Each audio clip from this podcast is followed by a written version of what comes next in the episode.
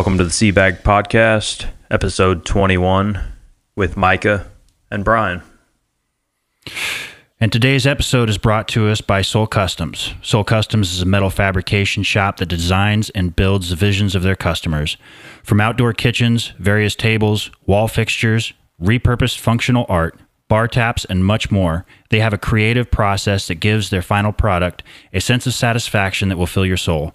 Check out their website at soulcustoms.com or on social media, Facebook and Instagram at Soul Customs. Send them a message and bring your project to life. And today, our guest uh, on the show, we're excited to have him, uh, Mr. Richard Cartagena. Uh, he joined the military in the United States Marine Corps in 1988. Uh, Richard worked for the uh, the first Anglico uh, during Desert Storm from 1990 to 1991.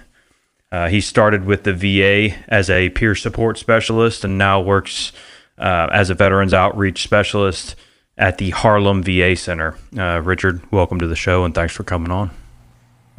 Thank you, gentlemen. It's really a pleasure and an honor to be here. So, Richard, uh, we're going to go ahead and start this off with the early life of Richard Cartagena. We're gonna we're gonna rebutcher your name a thousand times, so just I love it. I love it. Um, I was born uh, right here in Brooklyn, New York. Born and raised in uh, New York City.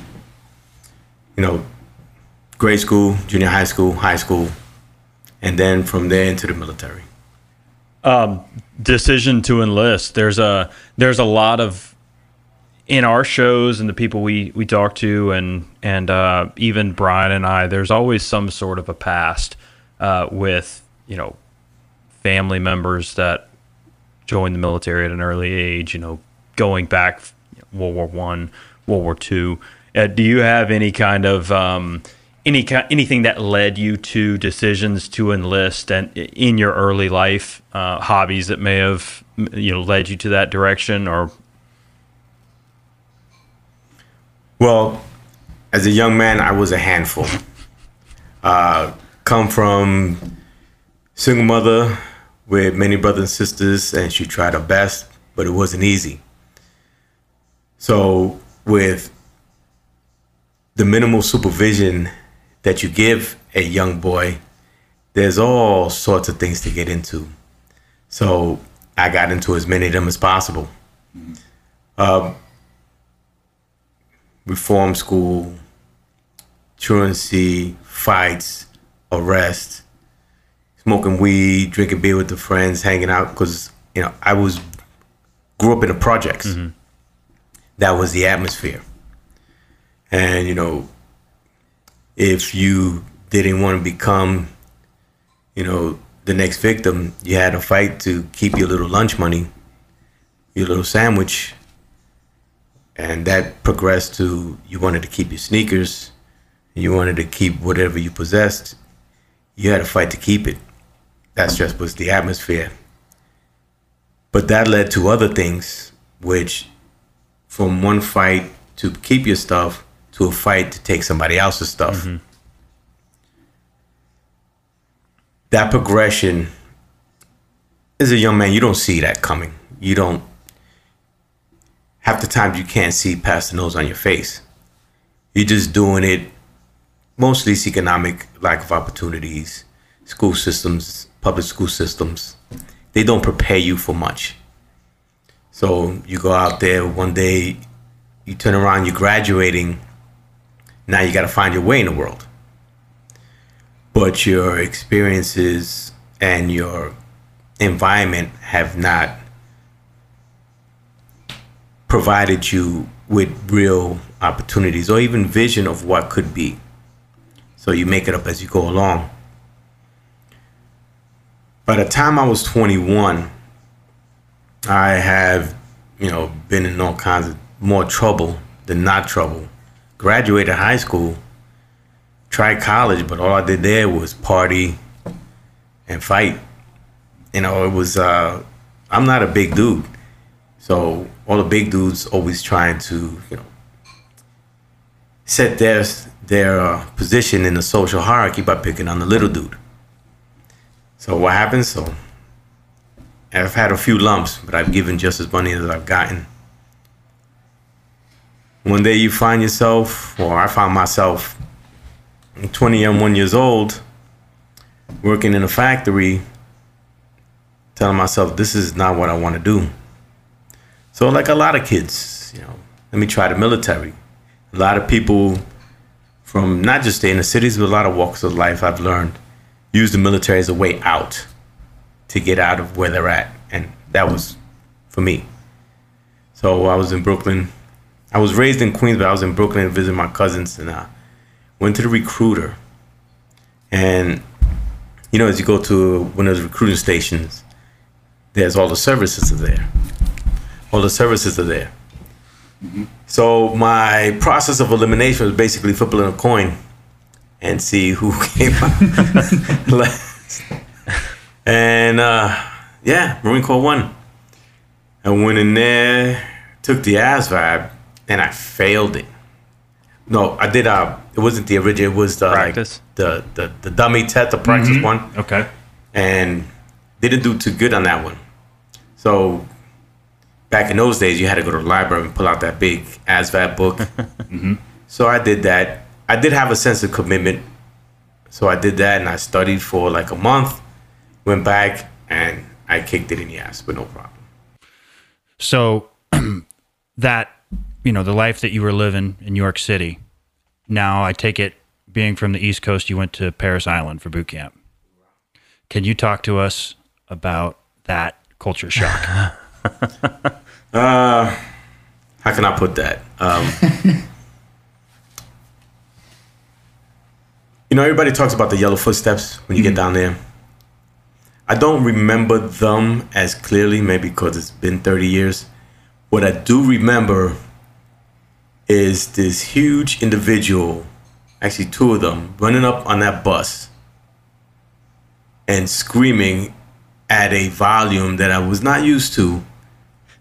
I mean, and it was in the middle of the night, mm-hmm. and these guys were like demons, just get off my bus, and you guys know the routine, head off my bus, head out of there now, and, rah, rah, and all that stuff, and it was like, okay, these guys are serious. So you went out there, they you did what they did, found a yellow footprint, and uh, you stood on that.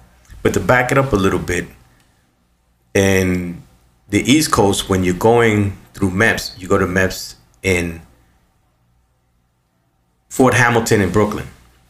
Uh, all the services go there, and then they ship you out to your respective boot camps.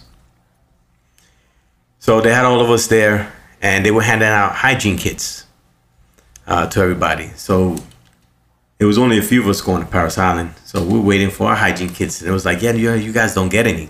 He's like, excuse us. He's like, no, the Marine Corps says your training starts now.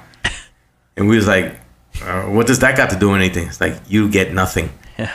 So I remember that because all the other people were like laughing at us. It's it's a So, it's a big we- culture shock, I think, to anybody that that Oh, it- it's it's not just a culture shock; it's a shock to your system. yeah you you don't have to be uh, a Division One athlete to be uh, shocked. You don't have to be a nerd to be shocked. You can be anyone that shows up to Parris Island, and the way that they start you in the system. And I'm, I, I'm- imagine they did the same, or I'm sure worse when you went through versus when I went through. I won't even act like, you know, I know, but you know, not letting you look outside the windows of the bus when you're driving onto the island. You're you're basically blindfolded and you have to have your head down in between your legs as you get on the you know get to the bus and drive there because they say we don't want you to know how to escape. When you decide when you decide that you don't want to be here anymore you're not going to know how to get out of here. And you're like fucking shit. Well, they didn't do that to us. What they told us is, if you try to escape, we will. shoot you. Yeah, so so You know, maybe this is e- this is 1988. maybe, 88, maybe even maybe even just as bad. You know, like you're like, well, if you're gonna Yeah, shoot it me, it's like, was- well, that sucks too. Well, what's funny is uh, we got there middle of the night, um, and stepping off of that bus, I've never been before or since as disorientated for three months in my entire life. Didn't know where I was.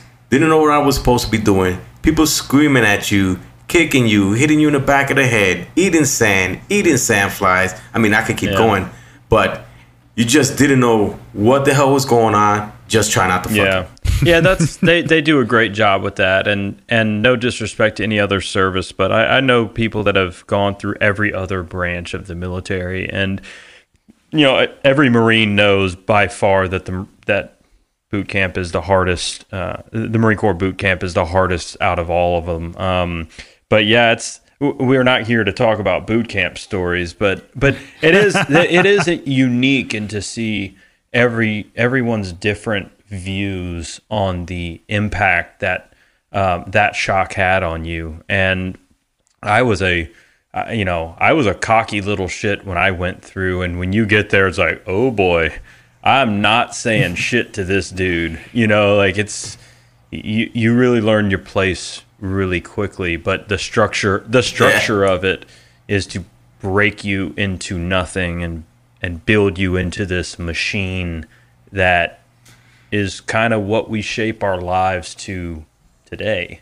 Uh, which which kind of leads me to the next question I have for you and um, military life as a marine and and kind of how it shaped your future what you took out of um, training what you did in training what from day one to the day that you got your DD 214 let's let's just talk about shaping a future.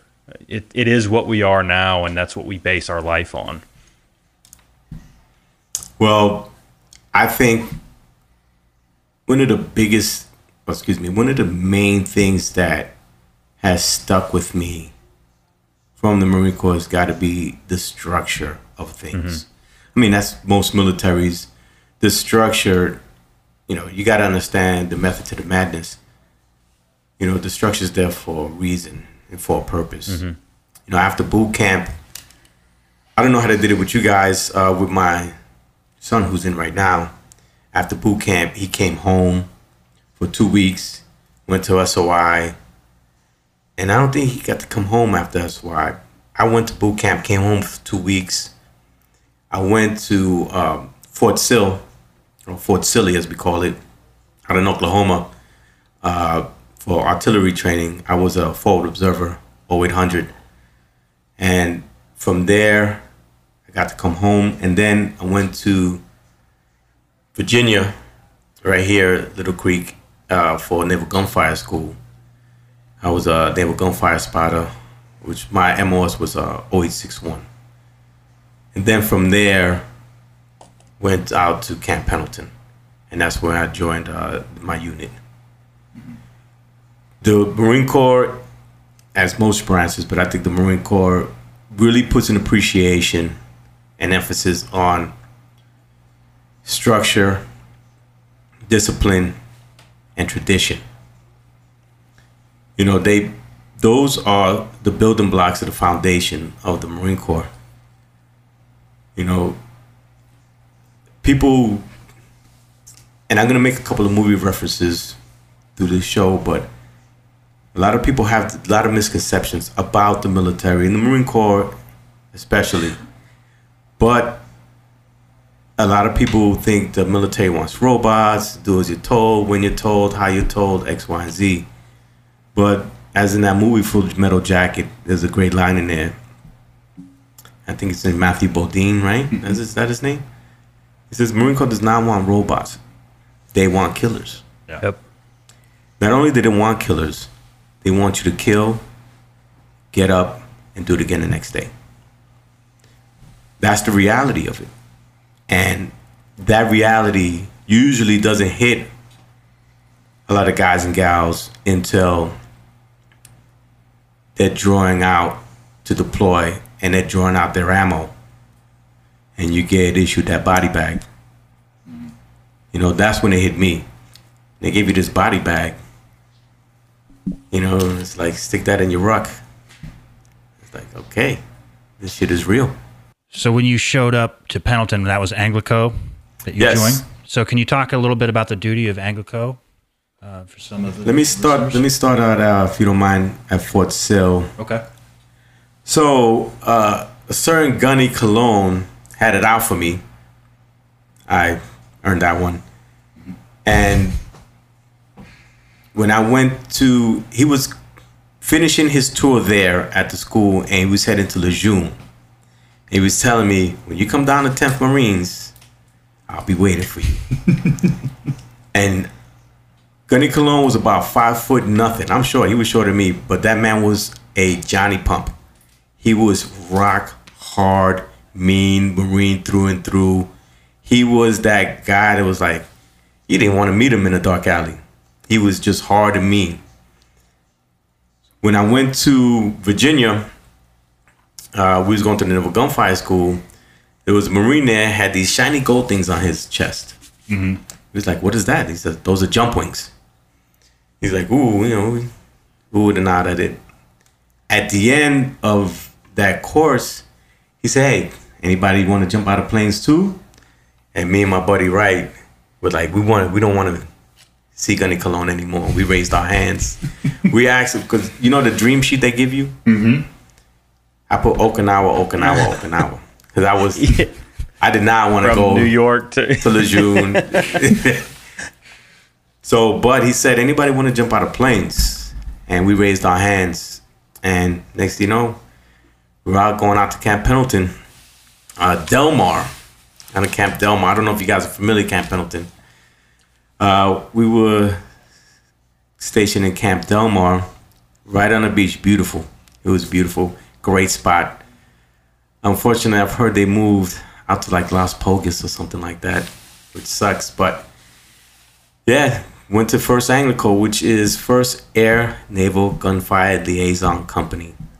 One of the weirdest units in the Marine Corps. Well, I met uh, Brian and I were actually talking about it a little bit uh, before today's show started, and and he was saying in in eight years of service, he he never really met anybody in Anglico, and I had I had met uh, just Great White Buffalo. yeah yeah yeah, definitely. and, and not by any uh, any doing of my own. I had bumped into a few guys um, as I was on Camp Lejeune with Anglico out there, and I I had to look it up to know what it actually even stood for, um, just the acronym. And I was I was curious to know, and, and I went through a a forward observing class, you know, for our our platoon that we were in. I went through a class and I heard about it. I was like, okay, that's that makes sense. But you never really heard about the guys being anywhere. Like they were just uh, seemed like a little bit of an elite unit, um, which is cool. That's it's an awesome secret that the Marine Corps has. Listen, the the Marine Corps is funny that way. First, Anglico, Anglico in general is a liaison unit that provides supporting arms, U.S. supporting arms to foreign allies. In four years in the Marine Corps, I think I did one op with another Marine Corps unit. I've worked with, we did a lot of work with uh, 82nd, 101st, Rangers, 25th Infantry, 10th Mountain. I've worked with the Venezuelan Hopi. I've worked with French Foreign Legion.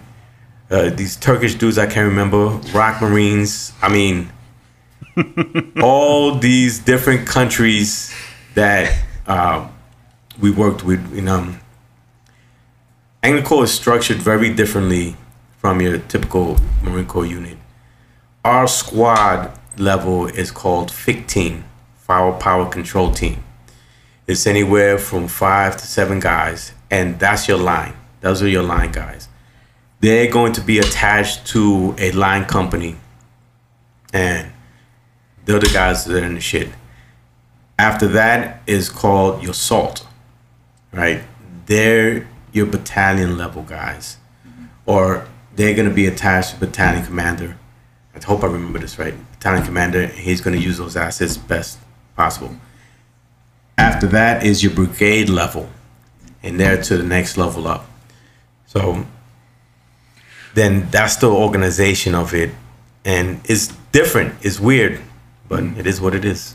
So did you you deployed out of that? How soon did you deploy after you showed up to your unit?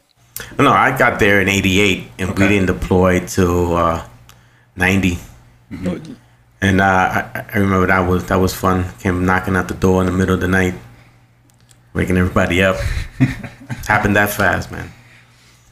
Yeah, well, we we have um, we we talk a lot, and we're kind of I wouldn't say dragging. I wish this show could go on for like eight hours, but um, w- I want to talk a little bit about the workups that you did um, before we jump into kind of our what we're really here to talk about, which is transitioning, because a lot of uh, a lot of people that we have on the show, we talk workups. Uh, Brian and I had some some awesome workups, and we went to some awesome uh, training events, different army bases, marine bases, all across the United States.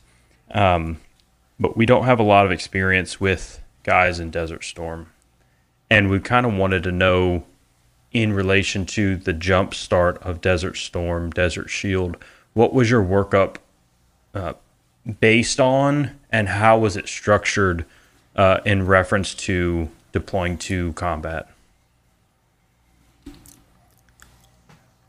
We didn't do no damn workup. so you should have stopped me before before I said that whole. No, you was in the you was in the flow. so remember when I went in in 1988, there was not a whole lot going on. Uh, Beirut was before that. Then you had Grenada and Panama. There was not a whole lot going on uh, that leaded that required a large scale deployment.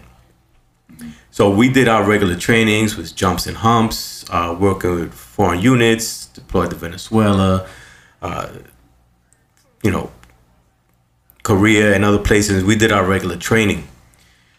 And I remember being in the duty room watching the news that uh, Iraq invaded, invaded Kuwait. Everybody's like, oh, look at that shit. And everybody's like, we don't give a shit. I think a week later, I forgot his name, this uh, duty sergeant was on, in the middle of the night, came banging on our hatches. Get up, grab your shit, get up to the CP. He's like, what the fuck do you want? He's like, no, this is the balloon just went up. Grab your shit, get up to the CP. And we went up there, we drew our weapons, got all loaded up and everything. Then we sat around and wait.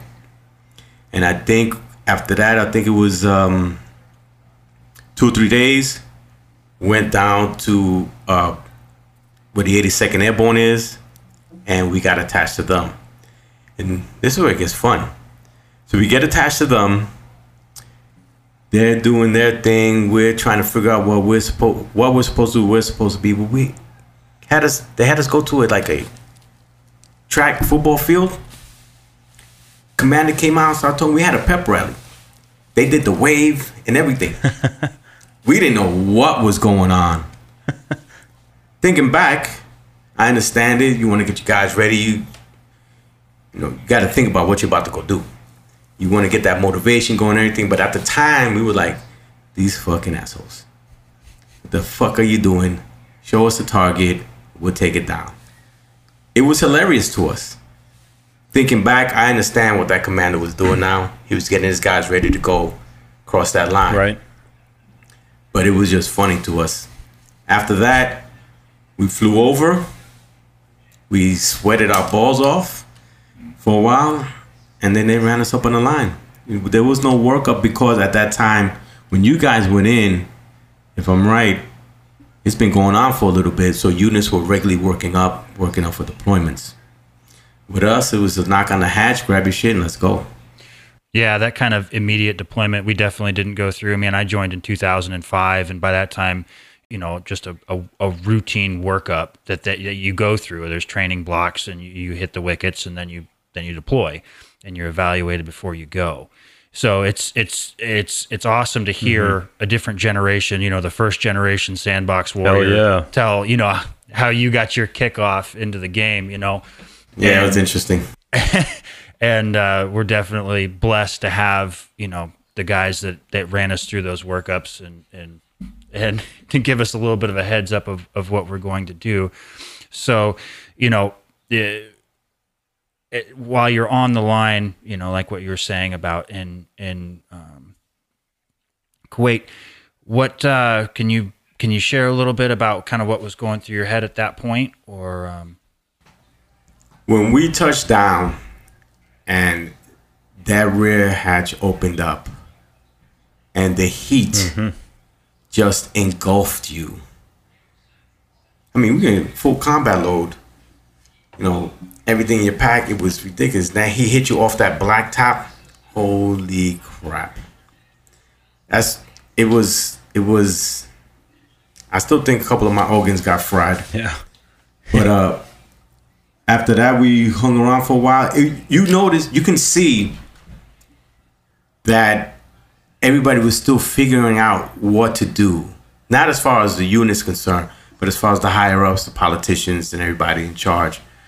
A lot of politics involved with that. Cultures, a lot of things involved in that. Where you're allowed to go, what you're allowed to say, how you're allowed to behave we had a couple of guys uh, got attached to us who were Vietnam guys that they called up medics, and they would tell us the total difference culturally.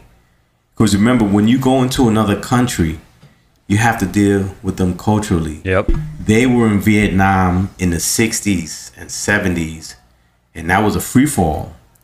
We were in Saudi Arabia in the 80s, which no, that stuff didn't go on. You had to be very careful how you walked, how you talked, how you ate, what you said, who you looked at.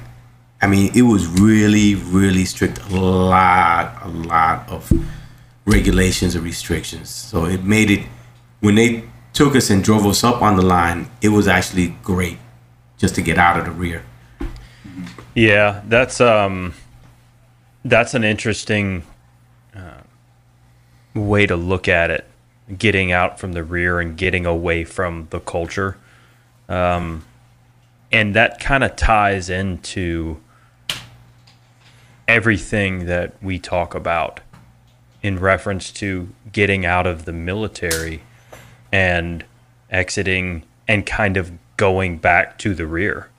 Because essentially that's what you're doing in uh, you're doing it in combat. You're doing it when you you know we we went i remember when we went through kuwait and experienced that jesus christ heat that just i mean it'll shut you down.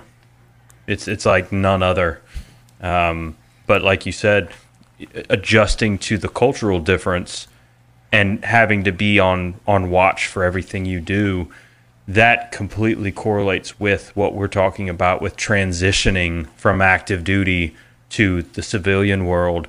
Just the just the verbal uh, aspect of transitioning is very tough when you get to a new job you get out of the military. You can't even talk the same way in the United States in reference to the way you talked in the military. And I think it's interesting that you brought that up since that's exactly what we're trying to get, you know, get across to people is the transition phase.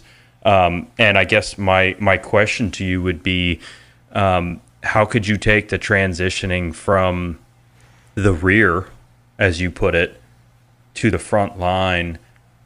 Um, how could you reference that to getting out of the military and transitioning back to the civilian the civilian population that we live in now?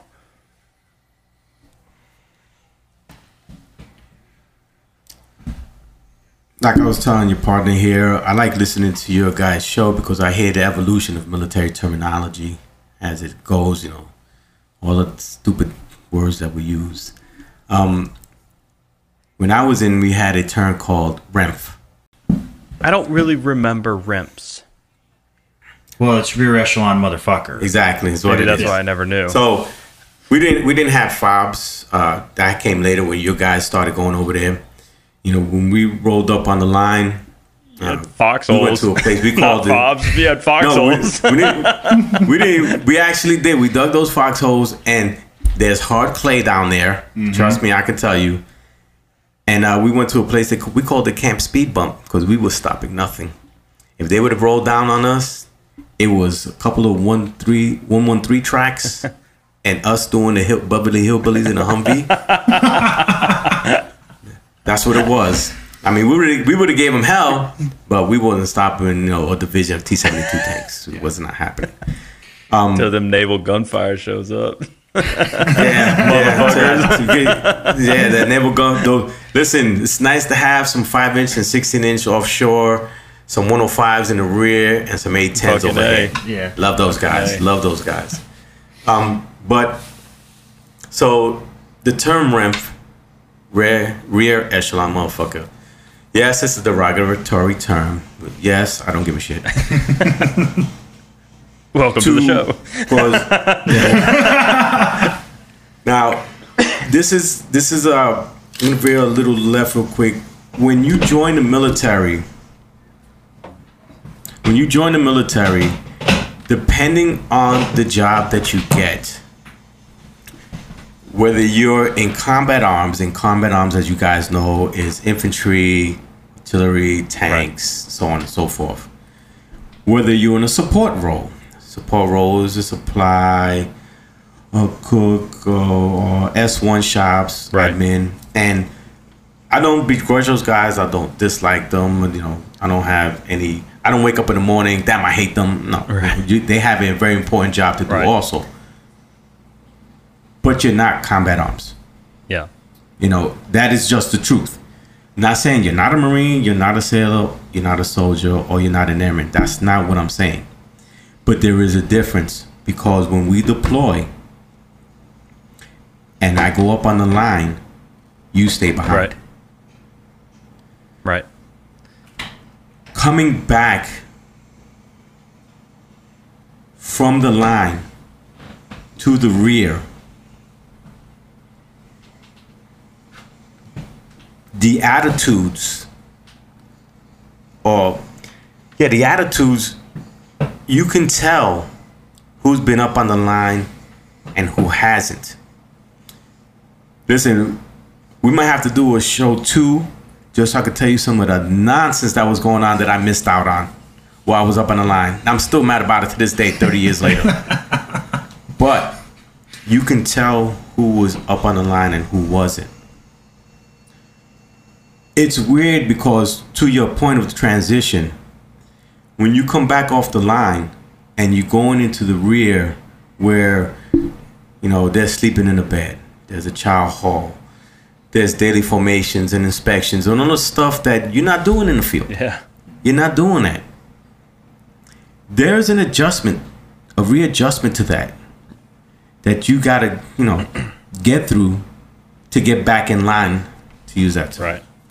And it's similar to getting out of the military back, you know, into the civilian world. You coming out of the field, to use that term when you're in the military, coming to the rear, coming to garrison, and you got to deal with the garrison bullshit. Yep. And it's not easy because you guys have deployed, you guys have been on the line, you guys have crossed that line. One thing that people don't understand is some of the things that you can bring back. Everybody talks about, oh, he went to war, he could snap and kill somebody, uh, or he's beating his wife, or he's kicking the dog. That's not the shit that you deal with. The shit that you deal with when you come back is trying to fit in. Trying not to be, you know, uh, scoped out as different. You just want to belong. The problem is that now you're surrounded by a bunch of goddamn shitbags and it drives you up the damn wall. And for those who don't know what a shitbag is, I'm sure one of these fine gentlemen will let you know. Don't be one of them. Yeah. when you're coming back, and especially a Marine who's been in combat, or a soldier who's been in combat, one of the things that many years later I realized that I brought back, and as I look across this table to this young man's eyes, I see the same shit. The intensity that you bring back from that shit is ridiculous, and it doesn't fit anywhere out here. I would walk into a room and turn it on its head and not know it. Mm-hmm. It's just the intensity that I carried around with me all the time. That intensity is off the scales, off the charts. And you don't realize it as the individual. And when other people point it out to you, you're like, you want to get out of my face, please? You know, remember the DIs had their hat, or this is uh, this is my this is my zone, the your arms reach. You know, you're in my AO. Please remove yourself before I do. Something like that. That intensity. That shit is heavy. That shit is really heavy, and you carry it around. You don't realize it, and then when people are telling you, "Yo, relax, calm down, chill out," I am fucking relaxed. you know. yeah, exactly. Matter of fact, not only am I relaxed, why are you asking? None of your business. yeah. You know, but this is the intensity. That intensity. If you've never been out on a squad patrol, don't act like you've been out on a squad patrol. You know, and like I said, I don't begrudge any Marine or any other serviceman their duty, their job, their role, their responsibility. You you enlisted, you went in, you did the job that was assigned to you, you got your honorable, you went home. Kudos, a lot of respect to you. Because a lot of people didn't do that. But that individual who crossed the line, who was on that patrol, who was in that firefight, who lost a buddy, who killed somebody. Some of the things that they bring back, it makes it harder for them to transition and readjust back into society because they don't realize they carried some stuff back with them. And I don't mean PTSD. I'm not talking, that's a whole different thing. That's a mental issue. I'm talking about just some of the characteristics that you developed while you were there. You brought that back with you because you know, kept you safe, kept you alive, made you function. Nothing wrong with me. The problem is you. you know, and and this is what I mean as far when you you know your support roles versus your combat arms roles.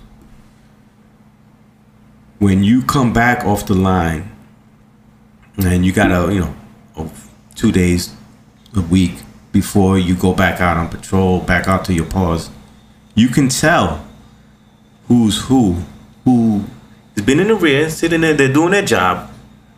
You know, you want your beans, you're putting your band- band-aids, but you can tell who's who.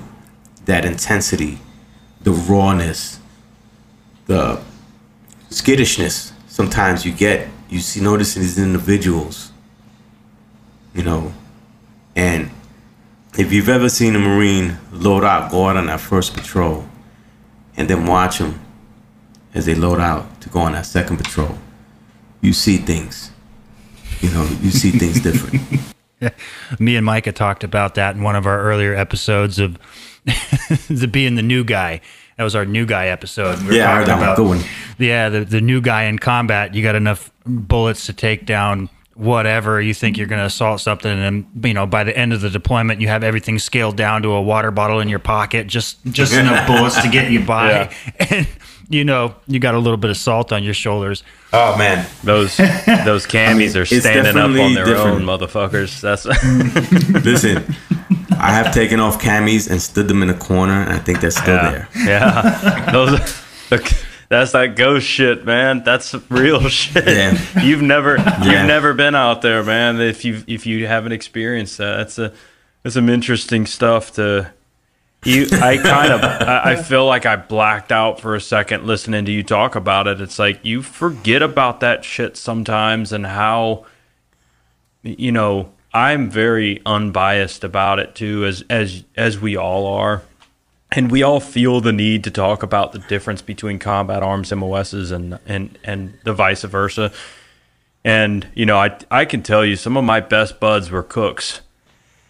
You know, Oh, yeah. some of my best Those are some hard Fucking A. charges. and some of my best buds were supply guys because you know we we had to um, we had to get what we needed. We had to be outfitted and ready for for what we were going to do. And you know when you need that parasol barrel for that. That 249 you, and and the uh, and the armor only has one, but you bring him some cool shit. You know, you get the cool shit in return, and and sometimes it's it's funny just even talking about it with a guy that was uh, like yourself on in a different generation. But you know, um, the good thing or the cool thing that I remember is when you're drawing ammo and supplies and all that stuff, you can tell the individuals who really give a shit that you're out there. yeah, You can tell like they they're trying to get you everything they can get you because they know what you're going out there to do. They know the risk you're gonna take. You know, and when you draw that last piece of gear and you look each other in the eye, he's like, "Yo, be safe out there." Mm-hmm. And you can tell when that person means it. Versus, I ran to a couple individuals who like they didn't give a shit, and you know what? That's just life.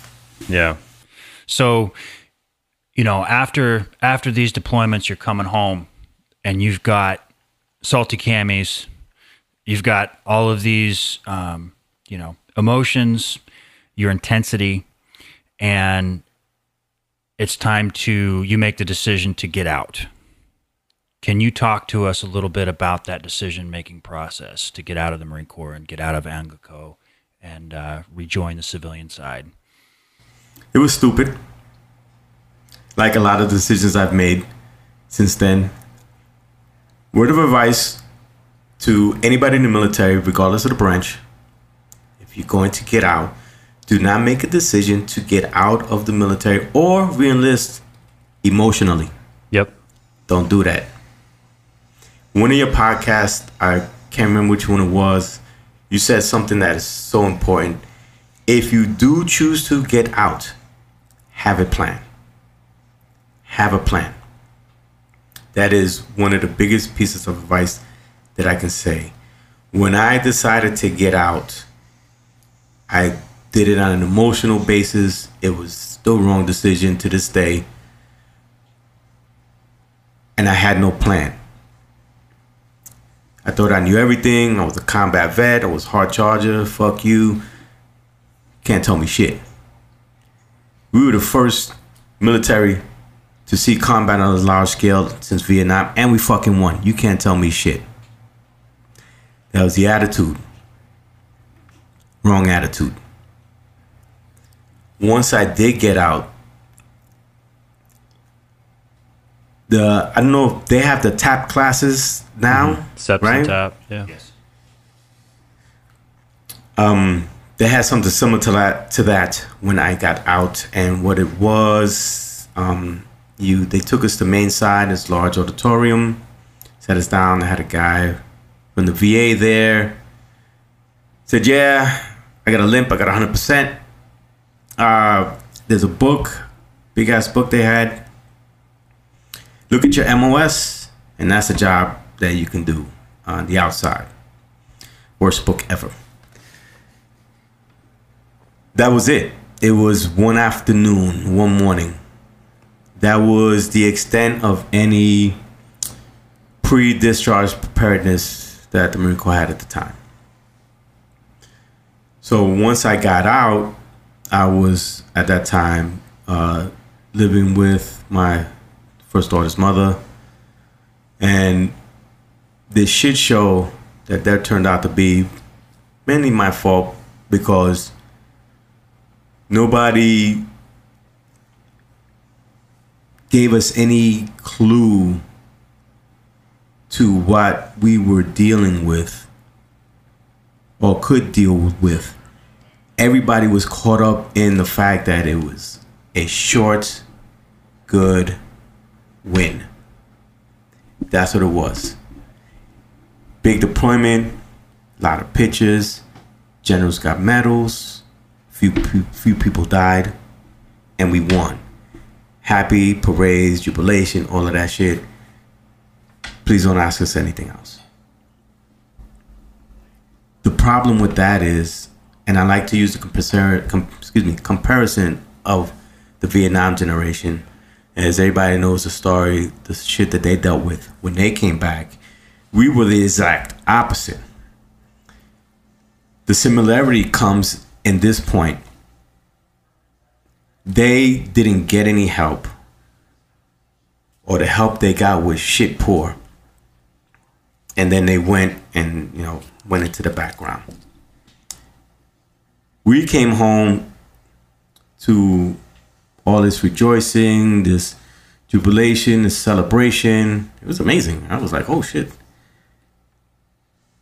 And when we did ask certain questions, they were like, why are you rocking the boat? Why are you asking questions? What's wrong with you? You should be happy. You got all your parts. You guys won. We look great. Why are you asking questions? What is wrong with you? How could anything be wrong with you? And that was the beginning of a trip down a rabbit hole that goes really deep. Because since everybody had that mentality of, well, we went over there, we did good, and it looked good. We did it in style. We had a bunch of new toys, stealth bomber, you know, high tech. It was the they called it the video war. So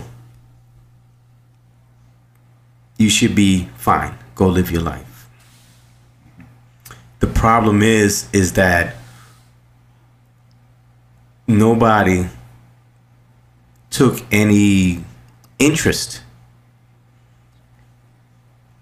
in integrating into civilian society, the readjustment process, what it actually is, how long it could actually be, and how it varies from individual to individual. And that would be a huge undertaking for anybody that would even try. You know, U.S. military is a couple million strong it'd be hard, not impossible, but hard to write up a one size fits all, you know, discharge exiting program. People forget the military is a machine. They're going to use you as much as they can. When they're done with you, they're done with you. And then the roads that meet is the individual getting out of the military and the civilian family and friends back home. And also, one of your podcasts, you was talking about having that plan and coming back home and being picky on who you choose to deal with. That's a big thing because, as I was speaking with you earlier, a lot of people join the military at a young age they go in there and they realize there's something bigger than high school football. And they see this machine in action. And it's in, it's all inspiring. When you see a battalion work up and deploy, join weapons. I mean, I was tip of the spear of an armored division, armored invasion. Never thought that one would happen. That wasn't on my list. you know, in a Humvee like the Beverly Hillbillies, you know, and you see this thing move, this this beast move out across the countryside, and it goes on forever. And these guys is armed to the teeth, and we're bringing death and destruction with us. Yeah. Yeah. You come home, and like you guys were talking about, the buddies your battle buddy. We didn't use that term, but I think it's a good term. Your support system, your support circle. Your family is your immediate support structure. The issue is that as is you don't know what that individual's family like. They could be supportive, they could be structured, grounded, well rounded. Mm, help them transition. It could still be, you know, issues, but they can help. Or he could be walking into a shit show. Yeah. You don't know. Or he could be in a marriage that's struggling. You know, there's so many different factors that can happen to affect an individual's readjustment and transitioning. I think the thing that sucks the worst is if you don't have a battle buddy, you're pretty much at it alone. Like I was stationed in Camp Pendleton. When I got out, I stood in California for a couple years and I came back to New York. And I don't know if you guys have had this problem. I, I'm going to guess safely that you have. The language barrier that you have, you don't expect it. It's just, you know, the military terminology, phonetic alphabet, 24 hour clock, and other terms that you use for a significant part of your former life in very harrowing situations with individuals that you would walk through hell and back for now is like speaking Greek to people who you don't hate them. You know, you do love them, you care about them, but they can't understand what you're saying. And the reality is, you gotta remember that they didn't enlist, you did. Mm-hmm. They didn't go to boot camp, you did. They didn't sit there and have to go through all the nonsense that you did. They were dealing with their own lives. The problem is that we come out and we forget that they don't got to adjust to us. We have to adjust to them. That responsibility is so huge. And you know, we've discussed it multiple times on the show of of of of us taking responsibility for that transition piece and and my struggles in tr- in in transitioning to you know the, the civilian life. I mean, I failed time and time again to take on that responsibility and take responsibility for my actions and take responsibility for what I was saying to people and how I was talking and how I was behaving. And and that's that's one of the biggest things on the show is we're trying to get all of these examples from people and from their own transition and then kind of overlay it with ours and saying oh wow okay so i'm not on an island. I'm not a man on an island all by myself. I'm not the only one that goes through this struggle. And like what you were saying before the show there's all these nuances to transitioning there's there's there's no there's no one that's the same. There's no one size fits all. There's no seps and taps class that can actually really dig into the finer details. And and and really the whole reason that that me and Micah got into podcasting was because of listening to other podcasters that were military guys and we were taking what they were saying and the stories that they told and we're overlaying them. And like oh wow this is this is spot on. And and we're kind of just adding to that pile uh, with our own little twist of, of, of talking to people such as yourself and digging into you know what they have to say and the stories that that they give. And what we're hoping to do is to just provide that outlet of being able to listen you know by yourself in your headphones in the car or in the gym and say holy shit you know richard had this situation. Oh that that mirrors my own and and and this is what he did oh shit maybe i don't want to do that or hey you know it, maybe that mistake led him here but this is how he recovered this is how he bounced back and if, if he can do it well fuck i can too and The problem with that is the it's so different for everybody. And no, what you guys said is spot on. And listen, I, I like your podcasting. It's funny that you say by yourself that word because you said something. I don't know which one of you guys said it in one of your previous podcasts. Is being comfortable in your own head. Mm-hmm. Mm-hmm. I don't know which one of you guys said that. When you get out and you're transitioning, for me, being comfortable in my own head was among the biggest challenges because my head was full of nonsense. Let me take that back. Was full of things that did not fit in my current environment. Nobody needed an OP. Nobody was looking for supporting arms. Nobody was looking for an airstrike. I couldn't understand how nobody could get what the hell I was trying to convey.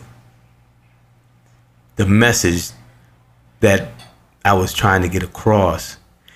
And my only message was this let's all get home alive. Well, you you you're hitting the nail repeatedly on the head with every context with every ounce of your emotion it's it's all spot on. And what Brian has has said just before about what we're trying to do making that overlay and tying in little bits and pieces to your situation or her situation. And we had a uh, an amazing woman come on to the show uh, on episode 14 uh, Sabrina. And her story is is an amazing story and we hope hopefully we can have her back on again. Uh, hopefully we can ever have everyone back on again but um her her story is incredible because she was in a, a basically a combat arms MOS but a man's a man's uh, a world. And she she was able to convey to us how her mindset changed to be in that position and then her transition out and what she's doing now. And we say it time and time and time again that we're not trying to tell people what to do. We're trying to give examples of what not to do and it's fucking hilarious it's You know, fucking I- hilarious hearing it I love that. I love that uh, that premise because uh, when I got back to New York,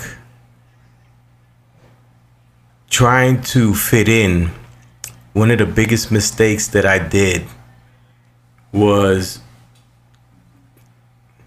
to really fake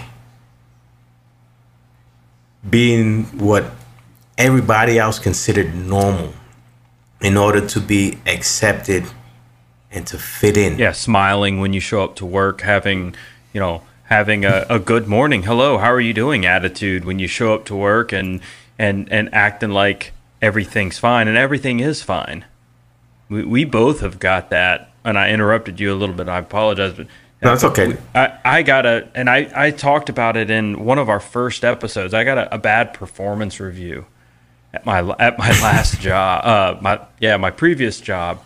I worked there for, for seven years in the uh, the welding industry, and my boss said I was I was somewhat fresh out of the military, like a maybe a year year and a half, which is still pretty fresh, and I was uh, I was working in this position, and, and our hours were six to two thirty. Naturally, you get there 5.30, 5.45 in the morning, and you're hurt, and you're beat up, you're probably still drunk from the night prior, you're just groggy, you're you just don't want to fucking be there, but you're there because it's your job, right? and you show up and it's 5.30 in the morning and no one wants to talk and say well hello good morning how are you doing at 5.30 in the morning and i just assumed that was the situation. And i was up for a i was up for a raise and a, a six month review. And after the six month re- after the review I, I did not get the raise. And the review did not go as i thought it was going to. And I asked my boss, like like the asshole that I am, like, well, I'm obviously not getting a raise after this after this performance review.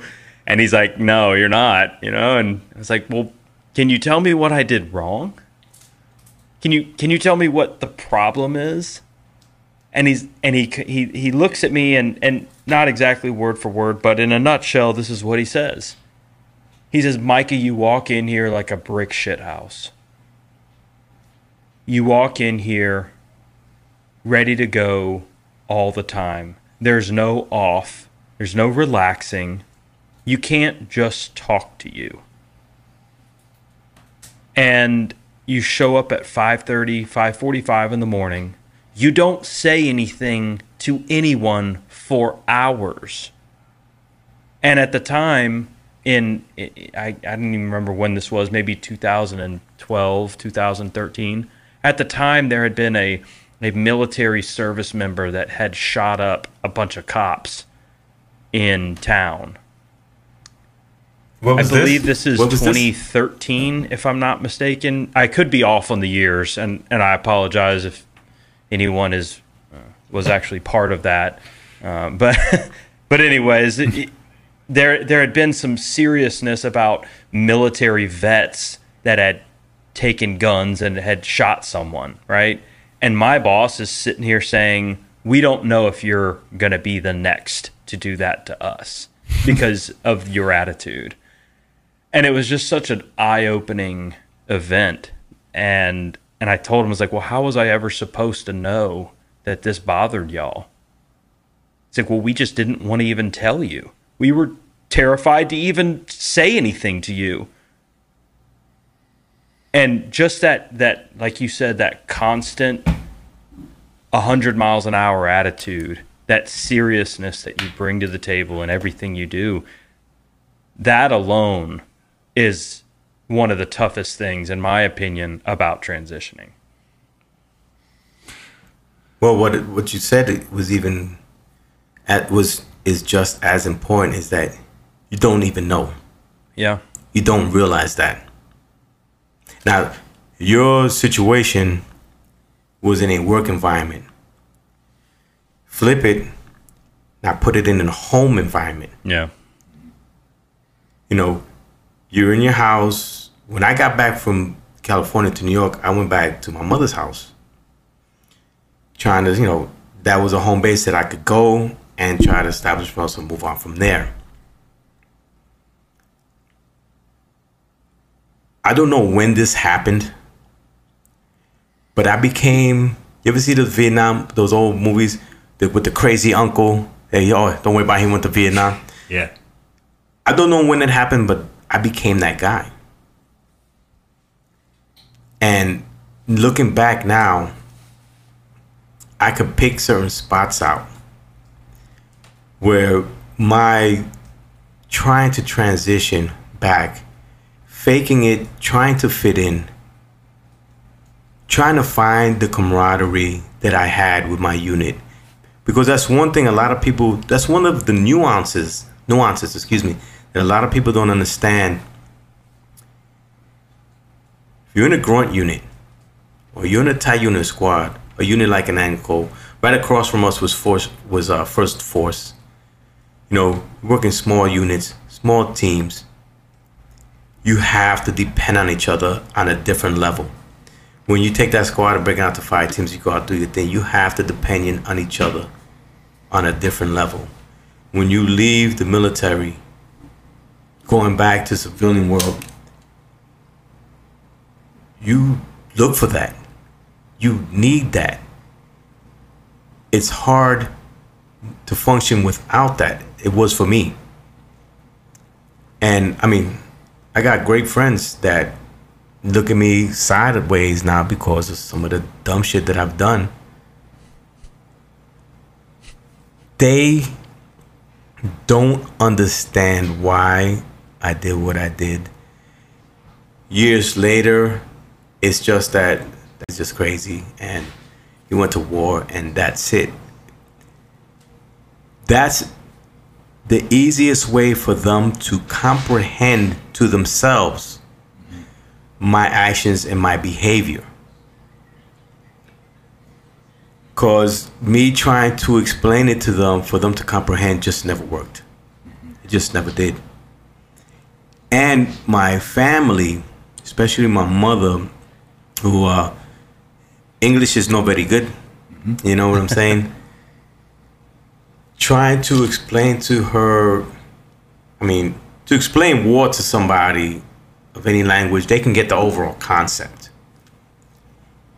To try to put across an individual experience mm-hmm.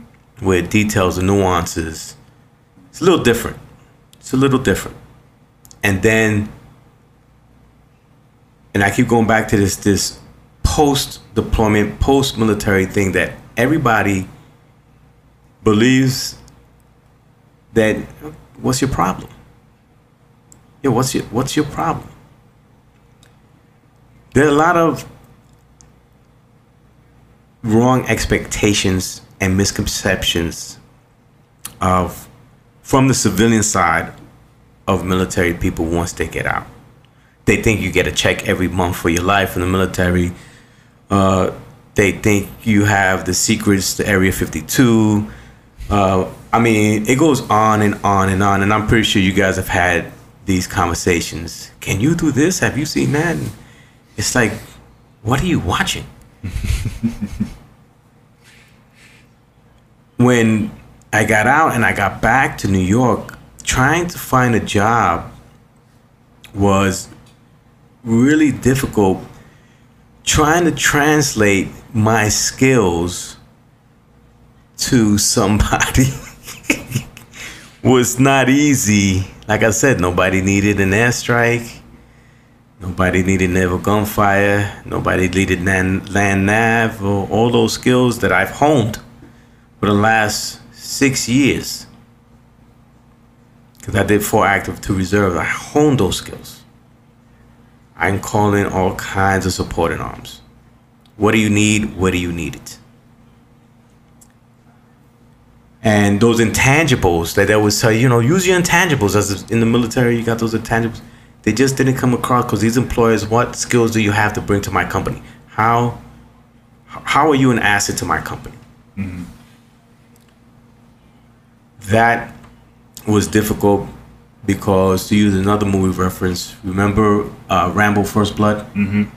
I love most- referencing Rambo to the military.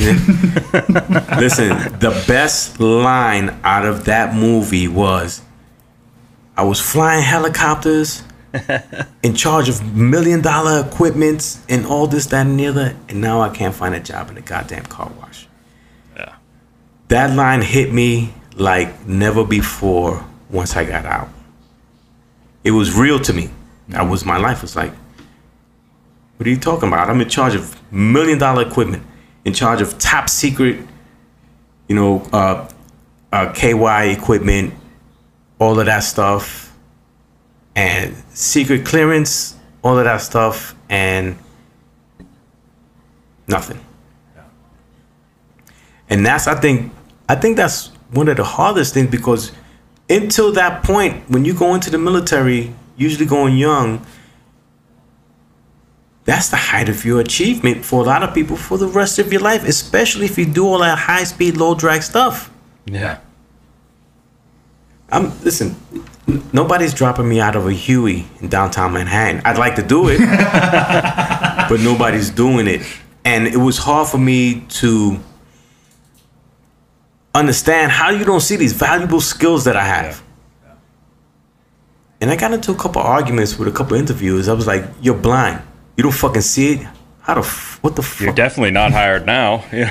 yeah, I definitely was a high now. And I'm gonna say this, and I don't care who does not like this. I was born and raised in New York City. Love my town. It drives me crazy. But they a, are not a military town. They're not. On the surface, they are, and you have many people who from the service that are there and family members that they support and love the military and their vets. But as a whole, negative. And I don't care who you put in my face. It could be the governor, it could be the mayor, it could be anybody. You're not. there's a lot of services and everything, but they're not a military town, city. Not like a Pennsylvania or Houston or other cities. So these, when you're, you so you're in New York City, trying to find a job. The job is not finding you. is this when you push towards? Is this what drove you to work for the VA? To Oh, no, no, no, no, the- no. Okay. So what happened is I did find a job. I, my brother, mm-hmm. Kev, love you, got me into the audiovisual field, and I worked there for several years. It was good, hard work, but it was good work. Made decent money. But what happened from there is, and I'm gonna touch a little bit on mental health here. You don't know what's going to manifest and when it's going to manifest. I was struggling with just fitting in, and I was taking on behaviors of people that I was around instead of trying to get them to take on my behaviors. I tried that, didn't work, caused more problems than it solved. So you start taking on other behaviors of the environment that you're in just to fit in. Because remember, I've been gone seven years. As much as things stay the same, a lot of things have changed. A lot of people moved on. People there, it's a whole new crew of dudes. So you trying to fit in. And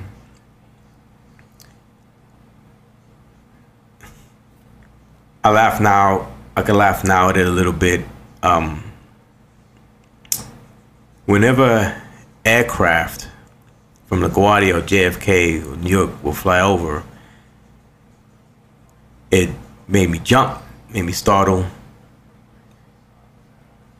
And you know, they used to laugh at me. It's like, it's just a plane. I get it. At first, when it first started, uh, I used to try to explain to them. But it's not their fault. It fell on not deaf ears, but not ears that could comprehend what I was trying to get across. And then the nightmare started. The hyper awareness, or hyper alertness was there, but when the nightmare started, it was a different thing. When when the scariest part of your day is walking to your rack because you know the fight you're about to get into is all out balls to the wall. And that's the only way i could describe it. That shit sucks. So what i did in my genius thinking was well Don't need to sleep. started drink no no no first started with the drinking. But that didn't help all the time or not as much as i wanted it to. Because once you pass out you pass out but you know you can still have a nightmare. You still have dreams. There's some function going on. So i was smarter than that. I'm going to do cocaine so i can stay up and not go to sleep. What a freaking genius. I thought I was I wasn't really a partier at this time. I did party with some people, but it was more like I don't have to go to sleep. And now think of the, the thinking of that. I smoked my weed, I drank my beers, did my alcohol. But at the end of the night, I don't care how drunk I got, how high I got off weed, walking to my rack was that slow walk to cross the line. Every freaking night. That shit got ridiculous. To the point that um I don't know they don't do that anymore on TV when the national anthem and the flag used to come on at night and then be shh My mother has called me more than once watching that screen. Just not to go to bed, not to go to sleep. And I couldn't figure it out. It's like, yo, what the fuck is wrong with me? You know, I'm functioning, I'm going to work, trying to save up, trying to do things, trying to get my own place. What is going on with me? So the cocaine spiraled into crack cocaine because that kept me up longer. And it was about maybe about a 10 year run from the weed, I mean, the whole progression there. That, and it's funny because if you're drinking or smoking weed or whatever drug you're doing or substance and you do it with other people for that, you know, that party atmosphere or whatever it is, I didn't do that. I mean, not saying that that never happened, it did, but I did it by myself. I did it to stay awake. I did it not to go to sleep. Anybody out there who has their own opinion, hey, that's your business. I don't give a shit. I do know this that I remember at times being up. I think my longest was four days straight. Going to work. Going to work until I can pass out to the point that there's barely any function, you know, in the brain housing group there. And then I would get up and I'd do it all over again. Every now and then, when I would pass out, and the next day, I'd go to bed. If nothing happened, I'm like, oh, okay, I think I got something here. The minute something happened, I'd go back to my routine. The problem with that was that I didn't I didn't use the support system I had in place because I had one. Mm-hmm. You know, my family wasn't the Bundys. I mean, not, not the Bundys, the Brady's. they were more like the Bundys, but they were there. There was a support system there. I felt that they couldn't help me because of my, or what I thought was their failure to comprehend what I was trying to convey to them mm-hmm. as far as my experience and how it's manifesting now. Ain't that the fucking truth? the thing with that is, is that I caused them more hurt and pain with the bullshit that I was doing. And you know, that's stuff you don't see when you're in the middle of, of addiction. Now, this is where I got to give kudos to the VA. And I'm to get to the VA part. I got deep into the addiction where I wasn't working anymore, and it was just a depression. It was a deep rut. I couldn't understand what was wrong with me. My thing was, I had all my limbs. I didn't get a purple pumpernickel. We won. Who, what am I, and who am I to complain about anything? And then when I was trying to recover and get out of that shit, I went to the VA hospital. Now, the VA hospital is a. You ever see that uh, cartoon, The Beatles' Yellow Submarine? You ever see that thing with those strange, strange creatures in there? That's the VA. VA is a strange creature with a good heart and a even a bit of weird brain housing group. The way they function and it's just it's just difficult to comprehend. But there's a lot of people in there who actually give a shit. You just the thing is you gotta run into them. So the VA has substance abuse programs. They got inpatient, they got outpatient. So I went into the inpatient one there in Brooklyn, 15th floor, two one day program. I got out. I was good for a week.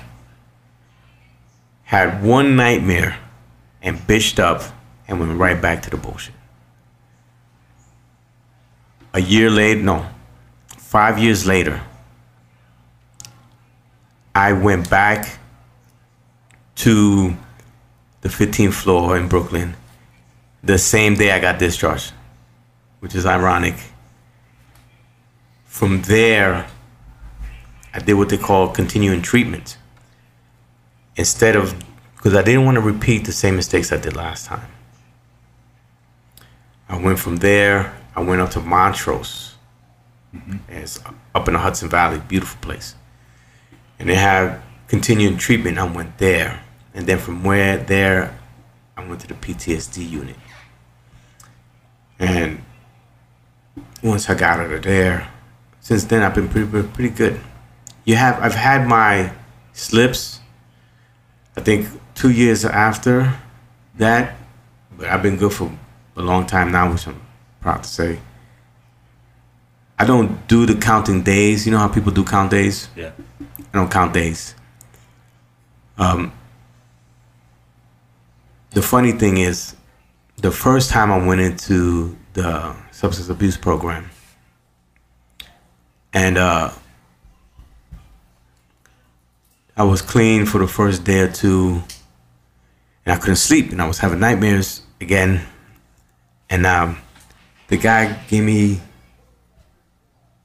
what is that thing they like to give out that that prescription? Not tramadol.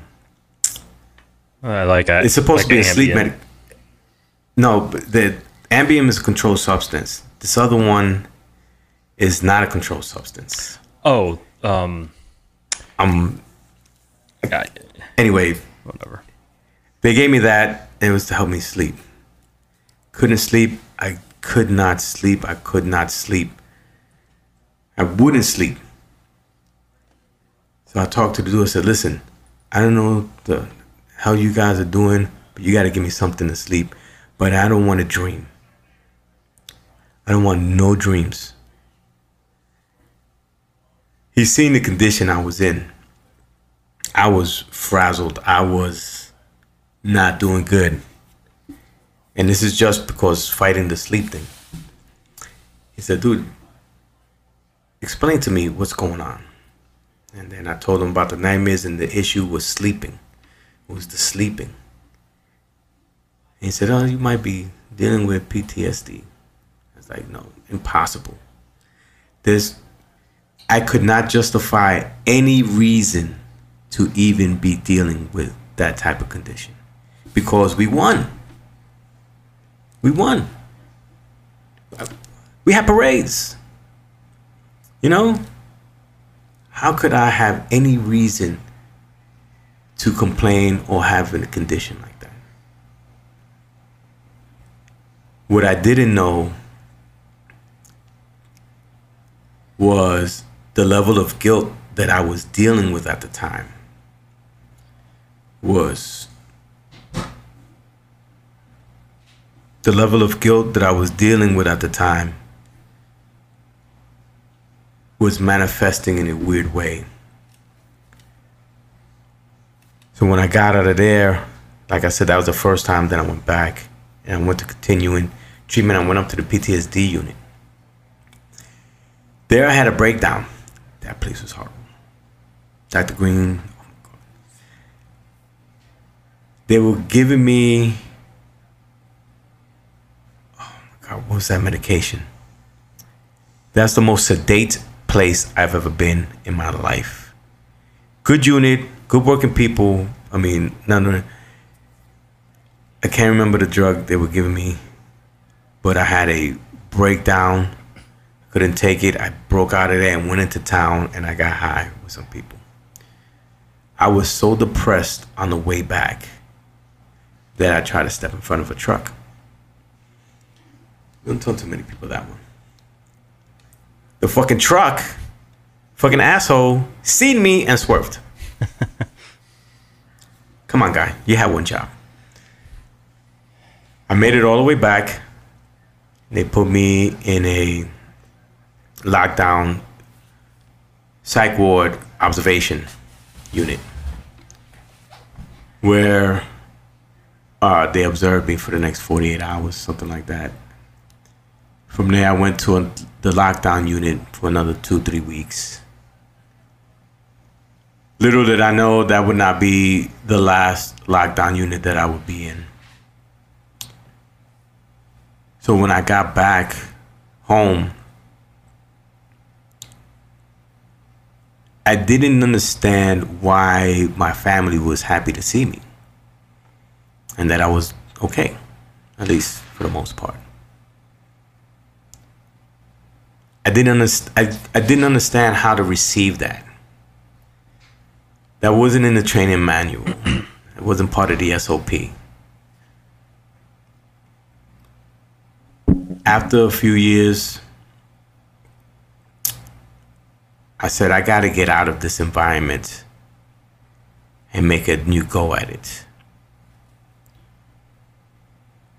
So I came out to Pennsylvania right here, beautiful Poconos, with my two brat ass kids, loved them. And I did the single father thing for a while. I was working at the time for myself, I was doing street vending. I going in the weekends, you know, just making money, but that commute was killing me. And plus, being a single father is hard on the kids when you're trying to be there to set certain examples and cert and create stability. So one night I'm sitting at my table, I'm on my computer, I'm just poking around, trying to figure things out. And I get this email. To this day, I don't know where the hell I got this email from. But it was for a position called peer support specialist in the VA. Never heard about it. I've been dealing with the VA on and off for years now. Open it up and I'm reading it. And if you guys are not at this point, you might be you when you're on one side of the table in a therapy session long enough for so many years. you learn a lot. You learn a lot, especially if you got a good therapist, good psych. Uh, and I read the position description. I was like, oh, I could do all of that. Key factors were, and for those of you who do not know what a peer specialist is, it is somebody whose lived experience can help others going through whatever they're going through make it through the other side, whether it's mental health or substance abuse. Mm-hmm. So I applied for the job and somehow I got hired. I still know how I got hired. Uh, at first, I was working out in East Orange. From here to East Orange and um, what's the other one in Jersey? The other VA hospital, I'm losing it right now. I was going there for training, then I was able to pick up that same position down here in Allentown, in the Lehigh Valley. And then I went there. And I started work I was started working there. Now this part of transitioning is even crazier because here I am, veteran, combat veteran, working for VA. My first thought is I'm gonna save all the veterans. I'm gonna save all of y'all. That shit didn't happen.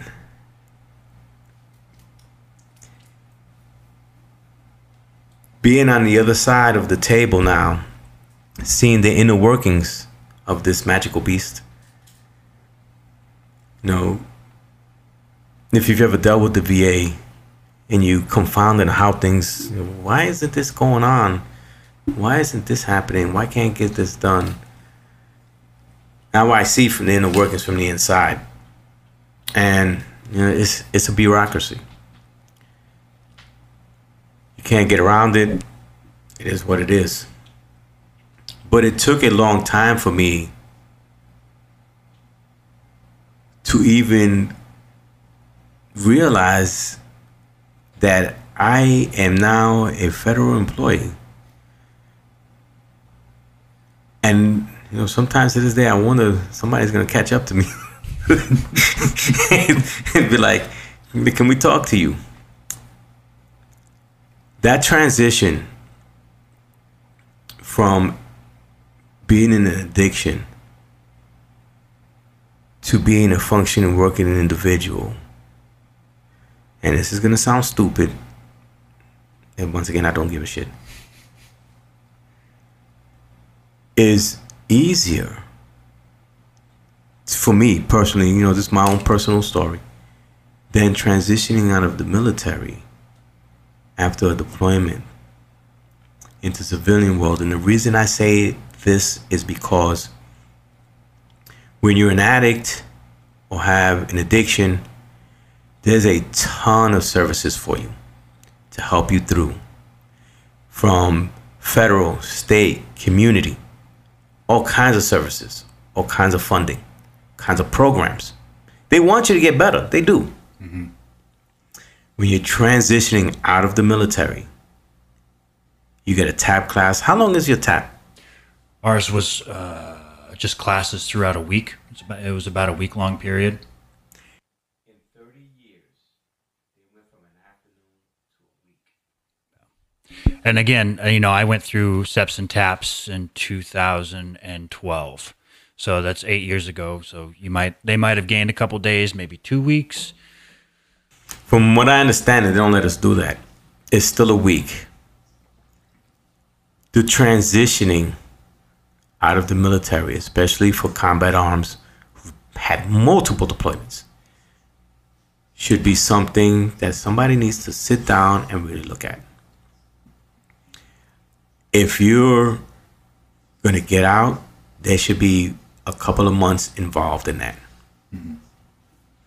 And that's just my thought. Yeah, I I agree with that, and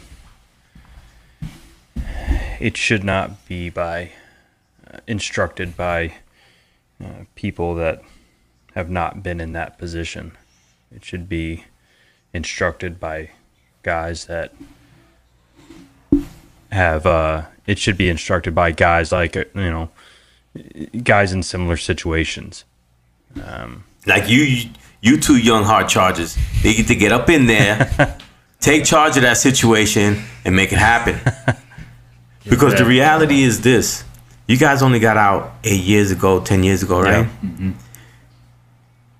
Your experiences getting out is going to be relevant for the next twenty years, right? Mm-hmm. There's a generation coming behind you that's dealing with the exact same stuff that you're dealing with. You know, you guys could give them the guidance necessary. Well, you know, we had we had. It seems like we had thousands and thousands of um, suicide prevention classes and thousands of um, classes that are talking about drug addictions and habits and and why not to beat your wife and why not to uh, no I, I, it's oh I'm, oh I'm dead serious. You know we we had it Richard you'd you'd be amazed. We had I res, I specifically remember a a uh, we had a, uh, a meeting. It was like battalion wide and it was um, some sort of drug prevention class. And they had some dudes out there fucking NCIS type shit with all sorts of real drugs in the room. And they're saying this is a this and this is a this and this is a this and don't do this because it's bad. Really? Don't do it because it's bad for you? No fucking shit. Like are you are you kidding me right now? And and I'm serious. Like you sit here and have meeting after meeting about why not to beat your wife, why not? Don't kill yourself, but they don't have reasons. They don't. They don't sit there and explain to you the feelings that you're going to be going through, the transitional issues that you're going to have problems with. They're just telling you, "Hey, don't do this," and "Hey, don't do that." And at that point, your head is so big, and and and everything we've talked about about getting out and why you're not going to listen to anybody because no one understands and no one gets it and no one understands me and what I've been through and all the sob story that we have. Well, it's not even that. It's not even a Well, sob it's story. a sob story now that I, I use it as an excuse for myself, but But, but, but think of this. Think of this. Think of your guys. Think of yourselves. You guys was locked and cocked, strapped, ready to rock and roll. Let's go, let's do this. Jumping out of Humvees, kicking down doors. You fucking bad asses. Don't sugarcoat it. That's what you were. Now, you're gonna come to fucking Walmart and somebody's gonna tell you that's not how you stack the goddamn boxes. The fuck out my face. Yeah, I always use the um, you know, I sometimes use the example of a you take a race car, you take it off the track, go ahead and go drive on this road with all the other slow cars.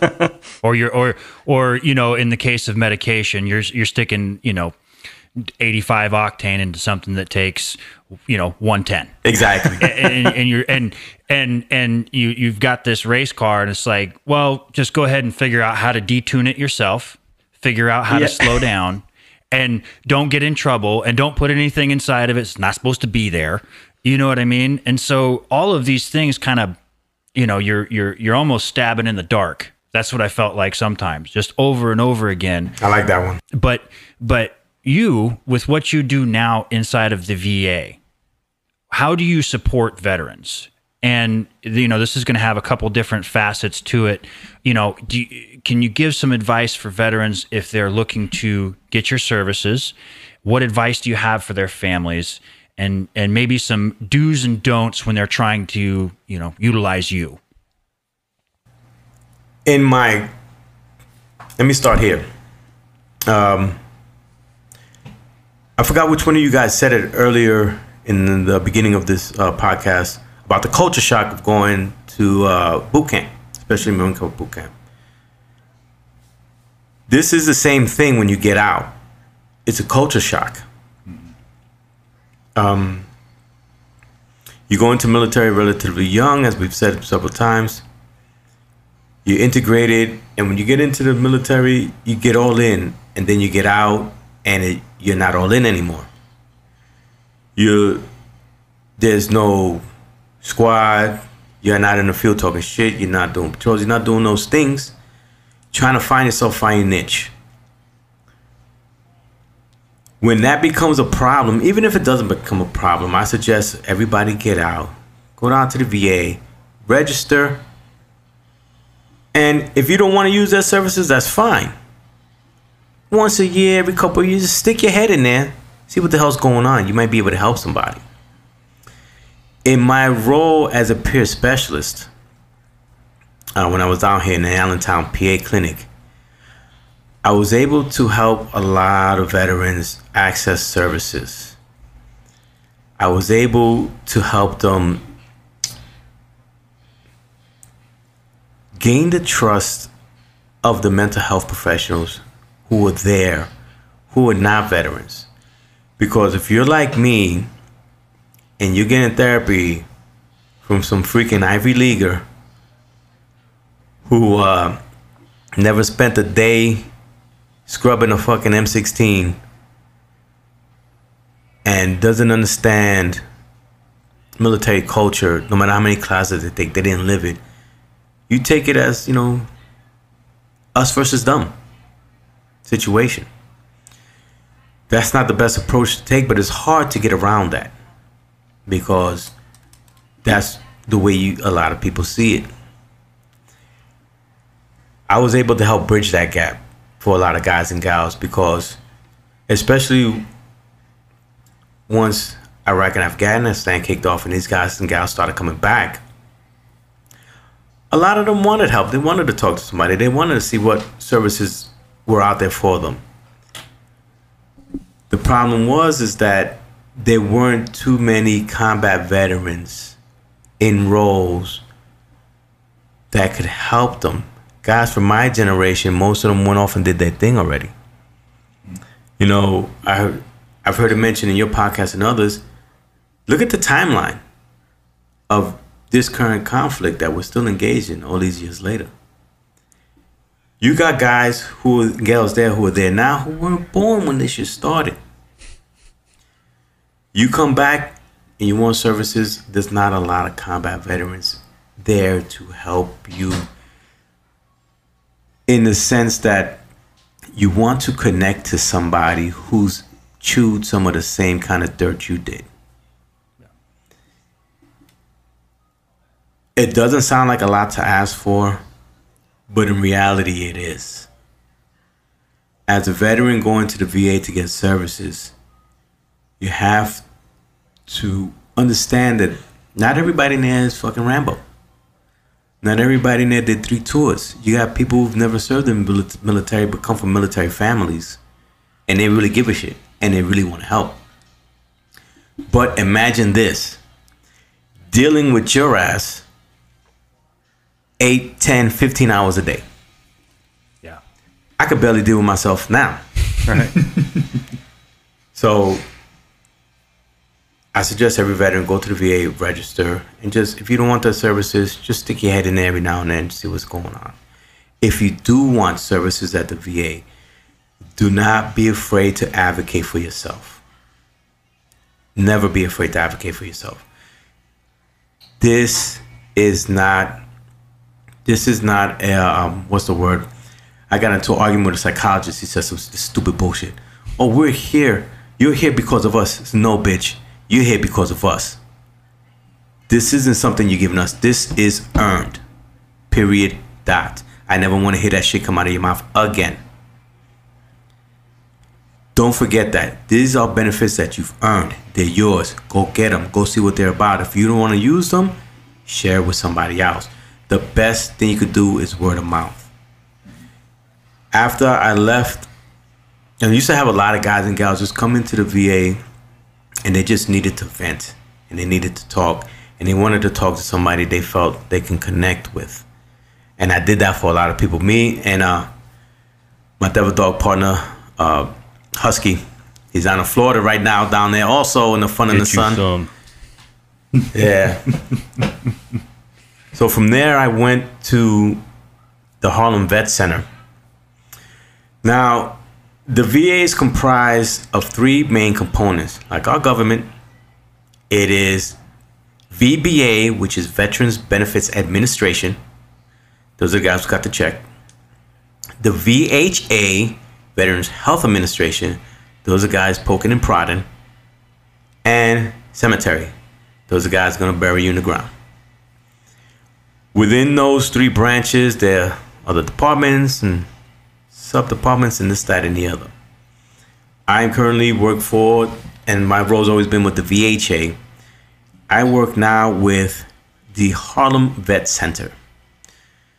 And that is the department is called, or it's called Readjustment Counseling Services. Now, the vet centers started in the 70s, if I got my timeline right, as peer counseling, veterans counseling veterans. From the Vietnam era, they came back, and we all know the story how they got treated. To me, that's the most disgusting thing. All the benefits that we have now are directly attributed to the Vietnam era veteran. Period. Dot. World War II guys came home, they didn't want to be bothered. Vietnam guys came home, they wanted to see what was going on, and you know what happened to them. So they started their own thing, and all the benefits we got directly attributed to them. They started counseling themselves, peer counseling themselves. After a while, the VA took it on as a pilot program, and you know, some of the head shrinkers from the VA came up, they checked it out, they said it's good, this, that, and the other. Then they extended it, kept going, and after a while, they co opted it. It is now part of the Department of Veterans Affairs Health Administration.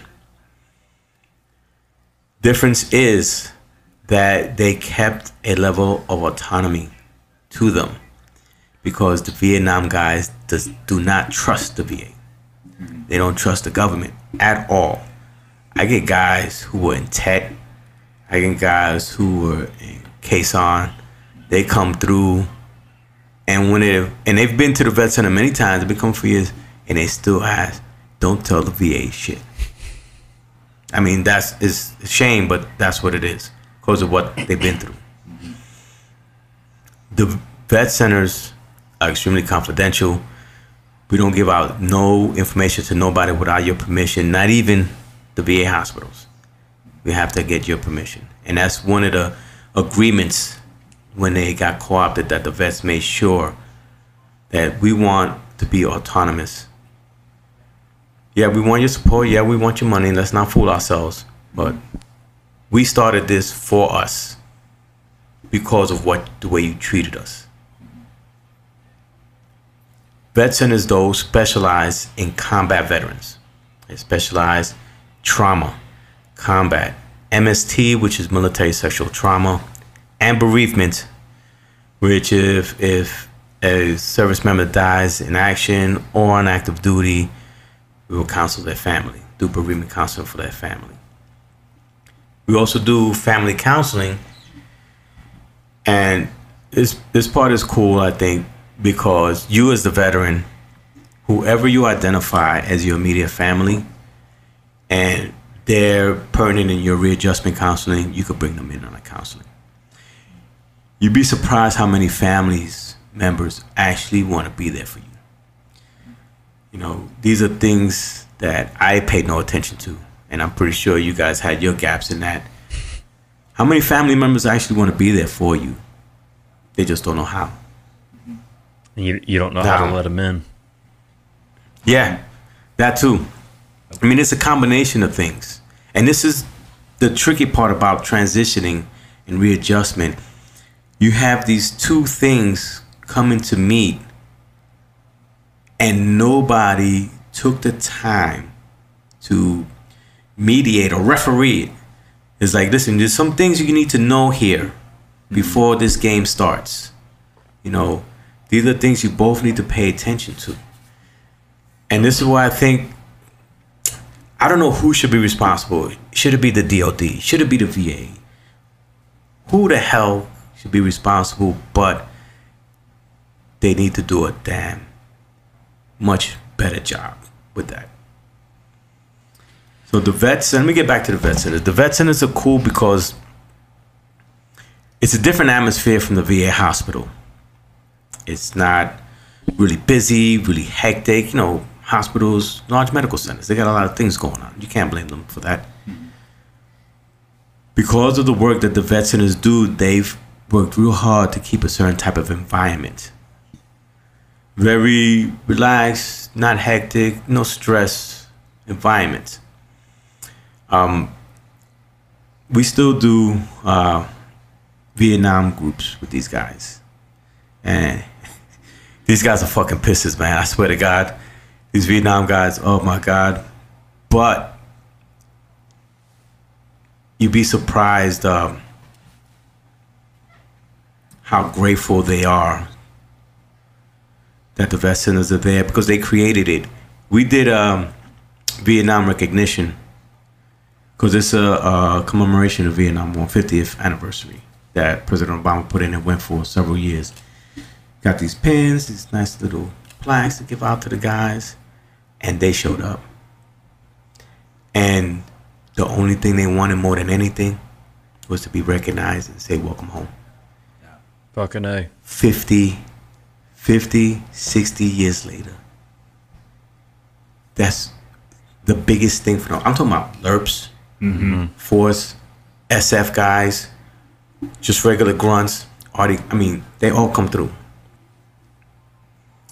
When they know that they're welcomed and they're actually glad that they're home, man, you got to see the look in their eyes and the look in their face because I also hear about tell stories about you know, changing in the plane. They told don't wear your uniform, uh, getting chased out of the airports, being spat on, coming home and being rejected by their family. They did not get the opportunity to transition in any way, shape, or form. They stepped out of one shit into another pile of shit. I don't even know how to go on from there because the Vietnam War, the social climate, the politics of that whole era. You're 19 years old. You go in, you do a tour, you do two tours, you come home, and everybody hates you. Everybody hates you. And we're fucking sitting here complaining. Yeah. Everybody hates you. So the vet centers came from them. And I thank God because I use vet center services myself. Dr. Aiken, who was my psychologist, excuse me, psychiatrist down at 23rd Street VA. And I'm sorry, I know it was a handful, but it is what it is. Yeah. She uh, sent me to the vet center and she said, You know, I think you need to try these guys. We've done everything but fucking send you up in a rocket. and uh, it was touch and go there. And, you know, I did the vet center for a few years and I really picked up some tricks to deal with myself in transitioning there. One that I still use to this day. And don't you people be stealing my ideas. now go ahead, y'all can use them. His, uh, his name was Cliff, was a therapist. My problem was the sleeping and the nightmares was big. So he said, listen, take a bottle of cologne, put it next to your bed when you're sleeping. You can use cologne or water, but cologne is, is different. If you get up in the middle of the night, you're having a nightmare, and I had nightmares in the daytime too, uh, it's another issue. He said, if you can, get that cologne and spray right in your fucking face. Sounds crazy, right? Nope, not at all. That shit, he said, that shit will break anything you got going on. Reset the senses. all done. Now, shit. the first time I went to do that, You had your eyes open, Um, your fucking mouth open. oh man, Eyes, mouth, everything. listen, my nightmares are the type that I'm pretty sure you guys have, have uh, are familiar with. That um, there's a few seconds there. Uh, you don't know what's real and what's mm-hmm. not.